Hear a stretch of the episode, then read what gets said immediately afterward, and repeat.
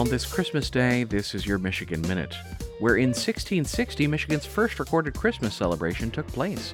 It was documented by Father Rene Menard, who honored the occasion near Keweenaw Bay with a few coureurs de bois, French Canadian traders, as well as some Huron Nation converts to Christianity.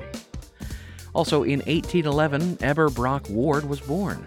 Ward was an iron and steel manufacturer and shipbuilder known as the first of the Iron Kings. As a result of the shrewd business dealings, Ward became Detroit's first billionaire. And in 1965, snowboarding was invented in Muskegon. Engineer Sherman Poppen fastened two skis together for his daughters to glide down snowy hills.